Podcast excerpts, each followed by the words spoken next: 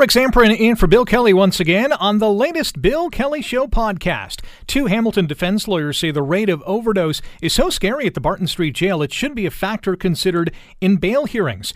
There's more than a month to go before the end of the school year in Hamilton, and the local public school board has already blown through its budget to cover sick days. The Hamilton Spectator is looking for a new home and losing a bunch of jobs after Torstar announced it's closing the Hamilton printing and mailroom operations at 44 Frid Street. And Theresa May says she's going to step down as UK Conservative Party leader on June 7th. It's sparking a contest to become Britain's next Prime Minister. Today on The Bill Kelly Show on 900 CHML. Two Hamilton defense lawyers say the rate of overdose is so scary, is so outrageous at the Hamilton Wentworth Detention Center that it should be a factor in bail hearings. The two lawyers are Kim Edward and Peter Boushey. They say this is a situation that the Hamilton Criminal Lawyers Association should be raising. Uh, you've heard the stories. In the last week, Hamilton paramedics have been called to the Barton Street Jail for seven suspected overdoses, six of them women. This is in the last week. There's been 20 potential overdoses at that facility so far this year. Three of those have been fatal. The Ontario Office of the uh, Chief Coroner says the Barton Street Jail has more overdose deaths than any other detention center in Ontario. This is a problem. We know this. 11 people have died from drug overdoses at the Barton Street Jail between 2010 and 2017. That's almost triple the number of the next closest facility, and at least five more have died since 2017. Let's bring on our first guest of the day, Wade Poziomka, lawyer with Ross and McBride, and he joins us now on the Bill Kelly Show. Wade, how are you? Thanks for having me. Thanks for coming on. Should justices and judges uh, consider the overdose situation at the Hamilton Wentworth Detention Center when deciding whether or not accused people should get bail? I mean, look, to me, that's a bit of a bizarre argument. Isn't the real answer to fix the problem? What about those who can't get bail? Are we really willing to say that we're going to accept the amount of drugs getting into these institutions and the ineffectiveness of the Ministry of Community Safety and Correctional Services in ensuring safety? That's a great point. I mean, we're not in in what these two lawyers are calling for, we're not really addressing the problem. Yeah, I, I mean, I think that's right. The problem is we've we've known this has been a problem since at least 2010, the last decade. We've gone through a number of inquests. I was involved in the super inquest in Hamilton, so I saw what happened there. We have recommendations, but the the death rate's not slowing down. We've had five since 2017 from overdoses in the facility, and so uh, the real problem is is that we're incarcerating people and we're not ensuring their safety. They're going into the jail and they're dying. There, there were 62 recommendations that came out of that super inquest that you mentioned. The provincial government says it's implemented 80% of those recommendations. Have they implemented the ones that are going to make or supposed to make a difference? That I don't know. I, I you know, I'm going into an inquest shortly for um, a death that happened uh, in the last couple years, and that's Brennan Boley. So, what we plan on raising in that inquest is that the inquest process itself might be flawed. It's not being, it's not effective in preventing overdose deaths in these facilities. And so, a lot of these uh, recommendations come from the ministry themselves as well. They'll take part in the, the inquest process, and some of the more aggressive recommendations are often opposed and not put to a jury, um, or not not made into recommendations. And so, the process isn't working, and so we need to find an answer to fix it. Uh, I don't know what that is, but uh, it's certainly not the recommendation process, which are, are, of course, voluntary. Given the situation at the Barton Street Jail, if you have a client who is uh, going to be incarcerated in that facility, can you request from a judge or a justice of the peace that that individual is placed somewhere else, given what is happening? I suppose you can, but again, I, I wouldn't want to get caught up into that that type of argument that we have this facility where people are going in and they're not coming out, so let's look at putting them in other facilities. Right? Let's fix the problem and, and make sure that people who do go into the detention center do come out. What's been uh, your uh, relationship with victims' families or inmates' families who are probably just as concerned as anyone else regarding their loved ones in the Barton Street Jail? It's heartbreaking. I, I've sat in meetings where I've looked at pictures of the bodies of loved ones with their family members, and they don't have the answers. They don't understand what happened. A loved one goes in, and they don't come out, and it's you don't know exactly what happened. You don't know why medical treatment wasn't offered in time. You don't know how the drugs are getting in there. There's a lot of unanswered questions that people have to deal with, and the problem's continuing, if not growing. We're chatting with uh, Wade Poziomka, lawyer with Ross and McBride here on the Bill Kelly Show on 900 CHML. Rick Zamperin in for Bill. Two Hamilton defense lawyers say the rate of overdose is uh, so scary at the Barton Street Jail. It should be a factor considered in bail hearings. Um, you brought up the point that you know we should be fixing the problem. What do you think is the problem? How are these drugs getting in the jail? That's a that's a good uh, a good. that's the million dollar question, right? Problem. Yeah, they have scanners that they use when someone comes into a jail. My understanding from the last inquest I was involved in is that they're often not working or they're not entirely effective. Um, I, you know, I, I, I don't want to draw conclusions here, but I can't believe that the correctional officers wouldn't know the extent of the drug problem in these facilities when you have this many overdoses. Um, so I call that into question as well. I think that's something we really have to look hard at. Uh, is there a real effort to eliminate this problem in the facilities? And if there, if they can't do that for some reason, what is that reason? Let's address that.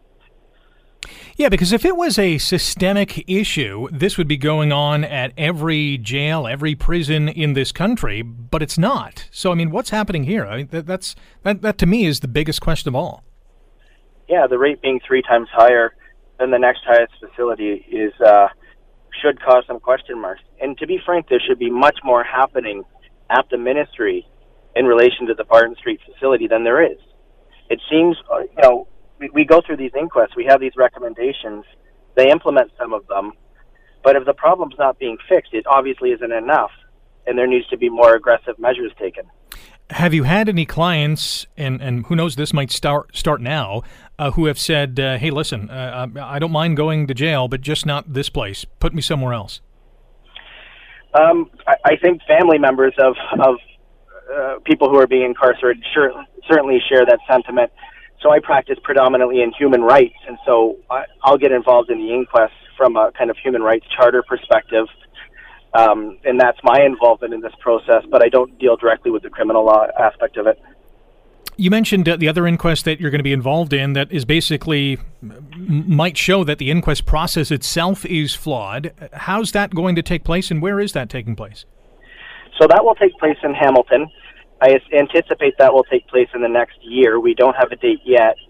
And part of the reason we don't have a date yet is we've asked the coroner's office to consider laying criminal charge charges against some of the uh, correctional officers in the facility or the medical staff for what happened. And so that delays the process a little bit. But from my perspective, if you have people who've failed to do their job to such a degree and it results in somebody's death, that should be a criminal matter. Is everyone in that facility named in that lawsuit? Uh, so it's not a lawsuit at this point. Um, it's simply a request to the coroner's office, who's overseeing the inquest process, that they refer the matter to the Crown Attorney to consider laying criminal charges the matter. And your best guess is that could begin within a year. So what needs to happen before it begins? So there'll be an investigation. There's a, a detective who's been assigned from the OPP to the coroner's office who goes and gathers all of the information, and they prepare a coroner's brief or package, and that's what's used uh, in the inquest process, and uh, and what the jury will have access to, and when we make our request for recommendations. Well, well, we'll certainly stay on top of that. Best of luck uh, with that, Wade, and uh, appreciate the time this morning. Yeah, thanks for having me, Rick. Wade Poziomka, lawyer with Ross and McBride, chatting about uh, these two Hamilton defense lawyers, Kim Edward and Peter Boushey, saying that the overdose rate at the Hamilton, pardon me, detention, uh, Hamilton Wentworth Detention Center is so scary, so outrageous. These are the words that they are using. Uh, that uh, you know this should be a factor in bail hearings and they're calling on the Criminal Lawyers Association to sound the alarm bell to get the attention, uh, I guess, primarily, number one, of judges and justices, and by extension, the provincial government and, and the Ministry of Correction Services to get a handle on this. Because this this is outrageous. This is scary when you think about it. I mean, this is a detention center. This isn't a federal prison. And, and even if it were, I mean, again, how are those illicit, powerful, life-altering drugs getting in that facility? How come it's not happening in, well, to the same degree in places like London? Or, or anywhere across the country. Doesn't just have to be in this province or in this general area. Be interesting to see how this uh, other inquest uh, progresses, and if it does get to that final stage, that'll be uh, extremely interesting when you're now talking about individuals, corrections officials in the jail being subjected to testify. Uh, there could be some fireworks. You're listening to the Bill Kelly Show podcast on 900 CHML. There's more than a month to go before the end of the school year, and the Hamilton Public School Board has already exhausted its budget to cover six days. $16.8 million that has been set aside for quote unquote temporary assistance is now gone. The employee sick days budget is half a million dollars over budget and now the board has to dip into contingency or emergency funds to cover the overage. Now, if you recall, the previous Liberal government scrapped a provision back in 2012 that allowed teachers to bank their sick days and get a payout when they retired. Back in 2016, so just three years ago, a board review found that Hamilton's public school teachers took an average of 13 sick days a year, three more than the provincial average. Let's bring it on our next guest. Dawn Danko, Ward 7 trustee with the Hamilton Wentworth District School Board, also the chair of the Finance and Facilities Committee, and she joins us now. Dawn, good morning. Good morning, Rick. How are you? Not too bad. Yourself? I'm good, enjoying the nice weather. It is very nice. I'm not sure how many teachers have called in sick today because it's so nice. But well, my what, kids are at school, so so far uh, we haven't had any sick calls at their school. yeah, well, that's a good sign. My son woke up this morning with a sore throat, and I was tempted to say, "Do you want to stay home?" But then I said, "Hey, take some Dayquil, you'll be fine." And uh, lo and behold, he's at school. But an average of 13 sick days a year to me is outrageous. Well, and I think people that are in different sectors would maybe say the same. I, I know I come from healthcare, and so um, it was a bit of a surprise to me that it might be that high, but I think you also have to think about the context. So they staff actually have 10 sick days allocated to them. Um, and you mentioned that in 2012, the Liberal government uh, changed the rules. And so they used to be able to bank unused sick time and get paid out on retirement, and that changed. Um, so we did see an uptake in, in the use of sick days.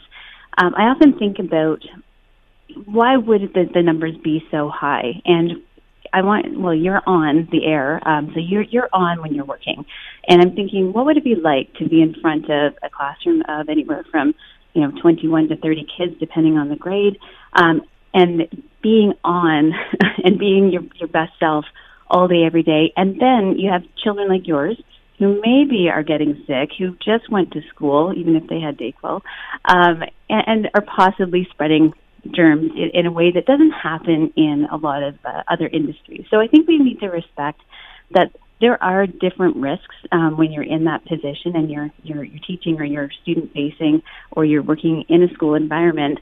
Um, but it is something that, that we have concerns about, and we've been working with our union partners. Um, we've been working through different processes to try to support employees and try to get those numbers down over the past few years.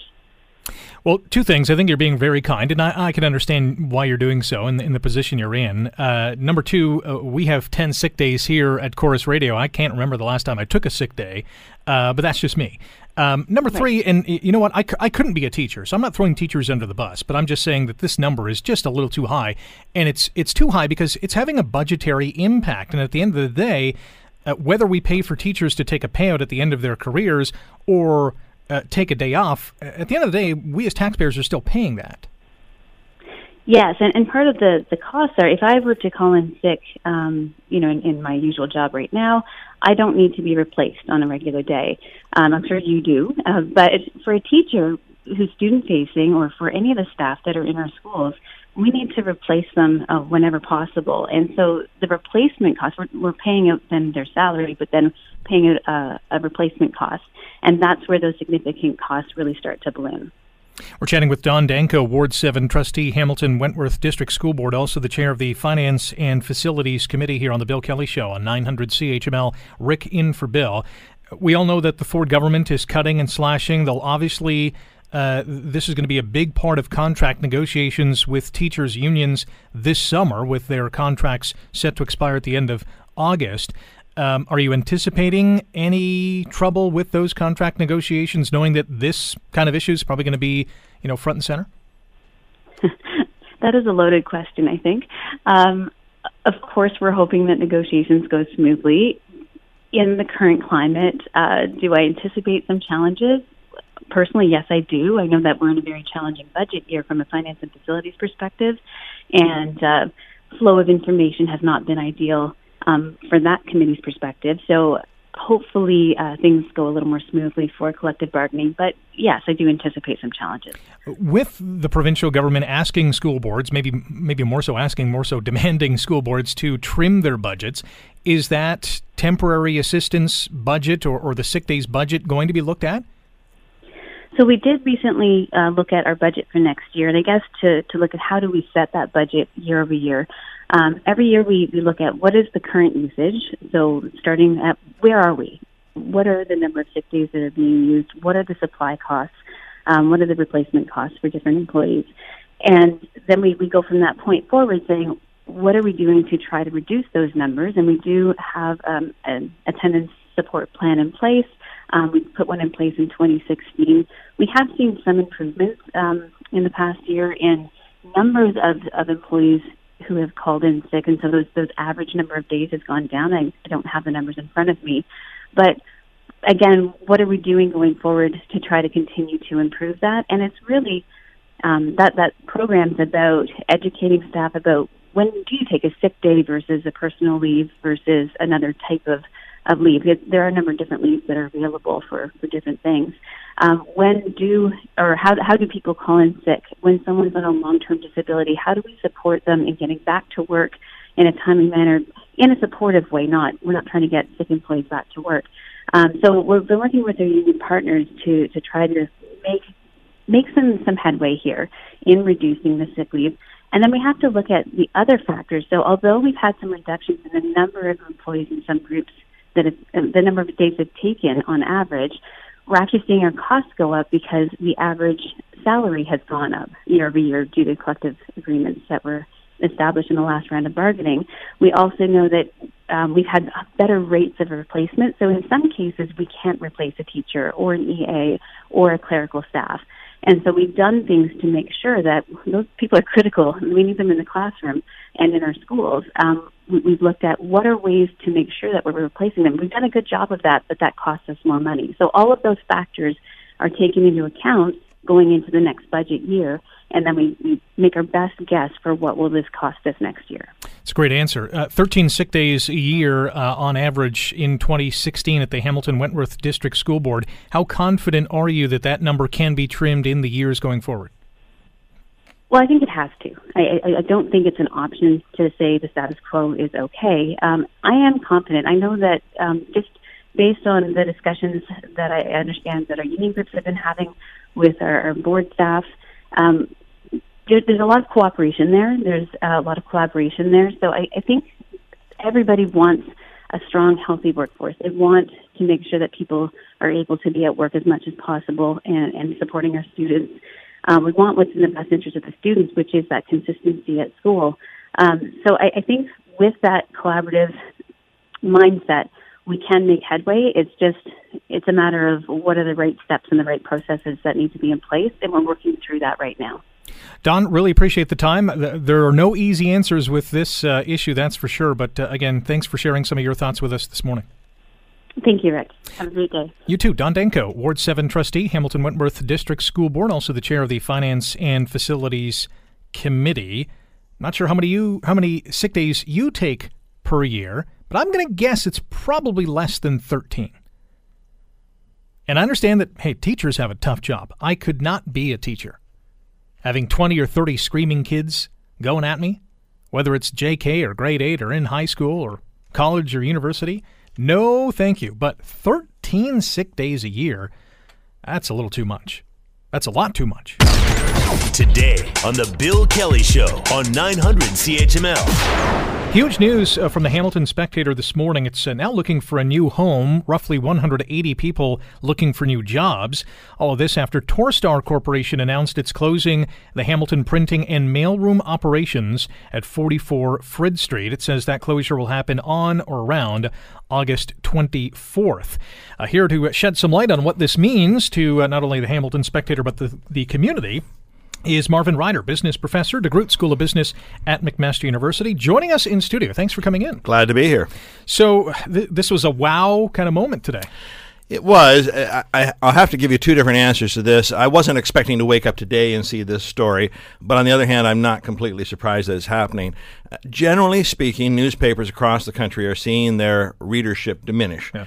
Not hugely. It's not going down by 100% or 50%, but, you know, 4 or 5% a year. And certainly the students I teach at McMaster, uh, if they pay attention to a newspaper at all, it's only in digital form. And you can produce digital newspapers with a lot less infrastructure than you can with printed newspapers. So if I can take you back 15 years ago, uh, big bombshell news was when the Brantford Expositor stopped printing newspapers in Brantford and shifted their production to Hamilton. And this was seen as centralizing and justification of the infrastructure involved. And this is what today's announcement is. Uh, Torstar, who owns the Hamilton Spectator has said, we're still going to print a newspaper, but we're going to centralize all our printing and, and basically subcontract it to a company called Transcontinental. Uh, to be perfectly candid, they have plants in Brampton and Vaughan and a few other places, so I'm not just sure which specific plant is going to be producing this. But this also matches what Toronto Star did two years, three years ago, excuse me, in 2016, when they ceased their printing presses at the foot of Yonge Street. Still a building there, and they still have people there, but the printing presses are gone. They, they subcontracted to Transcontinental. So this is a continuation of this, looking for cost efficiencies, looking to keep their, their costs down while the revenues from ads you know stay where they are, kind of flat year over year.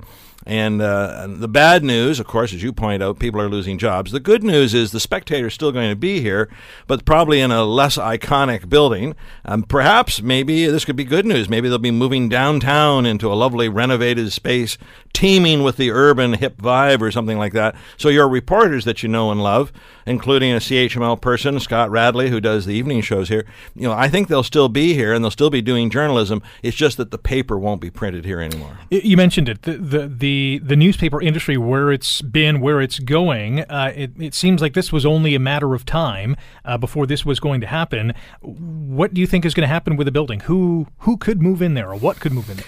Well, I think the first thing to note is the, the Spectator building, at least since my time period here in Hamilton. Uh, I When I moved to Hamilton, the Spectator was downtown, and everyone remembered it being downtown, and then it moved out you moved out, out, oh, all that way out into West Hamilton. yes, oh wow. Uh, into this new new building at that time.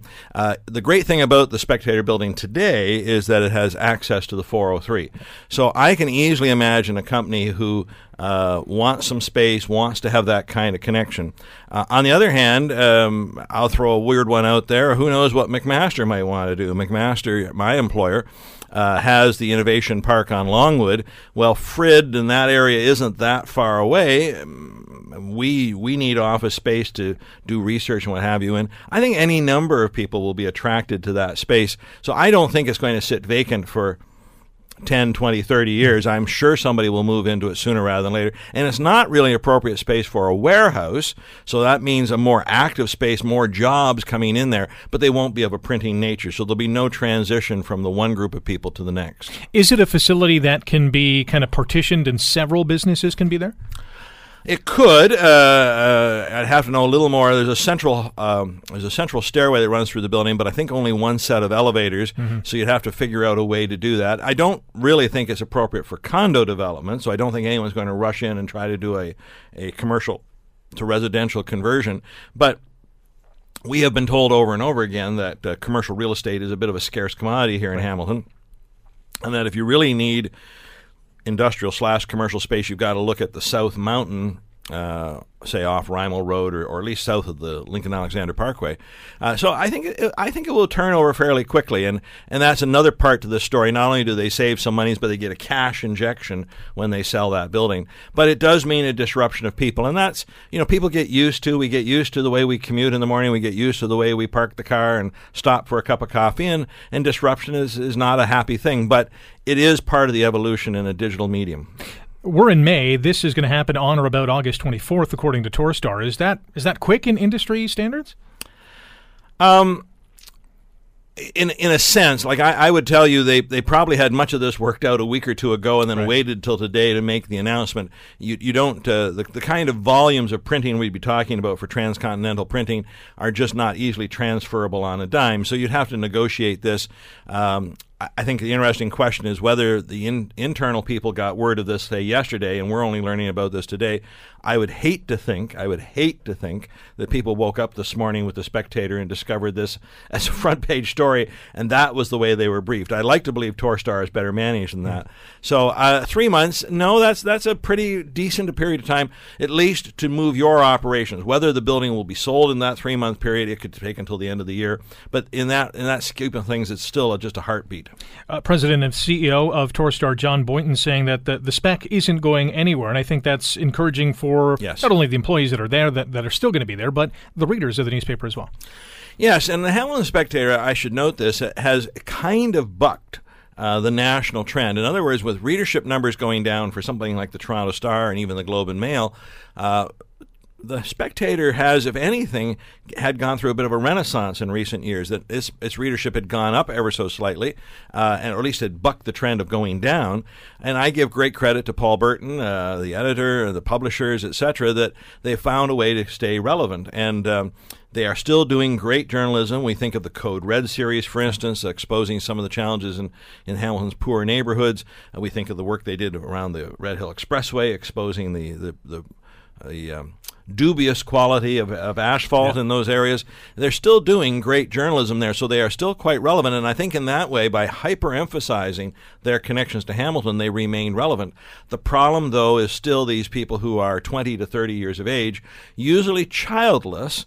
I find that having children suddenly gets you interested in your local news because you need to know what's open, what closed, what have you. But if you're a footloose and fancy, fancy free 25 year old, you, you, don't feel you need a newspaper. And so the time that we start to adopt has shifted to an older age, but I think they're still quite relevant. We got to run. Very much appreciate you coming in today. Enjoy the rest of the weekend. Thank you. I will. Marvin Ryder uh, from the DeGroote School of Business at McMaster University. You're listening to the Bill Kelly Show podcast on 900 CHML. I will resign as leader of the Conservative and Unionist Party on Friday, the 7th of June so that a successor can be chosen. I do so with no ill will, but with enormous and enduring gratitude to have had the opportunity to serve the country I love. I've agreed with the party chairman and with the chairman of the 1922 committee that the process for electing a new leader should begin in the following week. It is and will always remain a matter of deep regret to me that I have not been able to deliver Brexit. I have done everything I can to convince MPs to back that deal. Sadly, I have not been able to do so.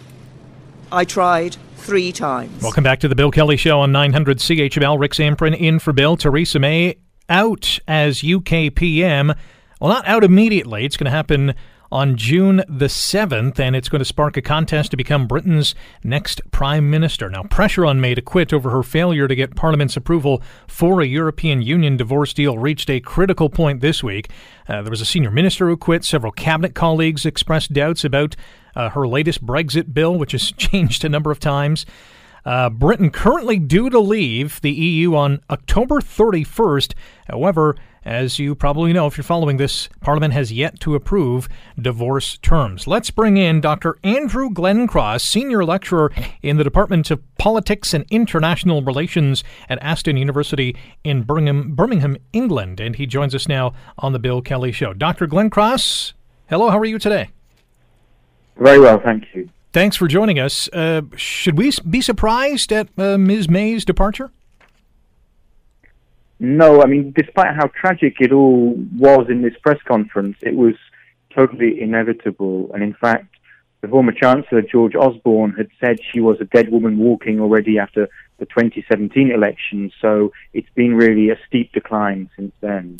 Did she stay on too long? Has she has she hurt the Brexit uh, process?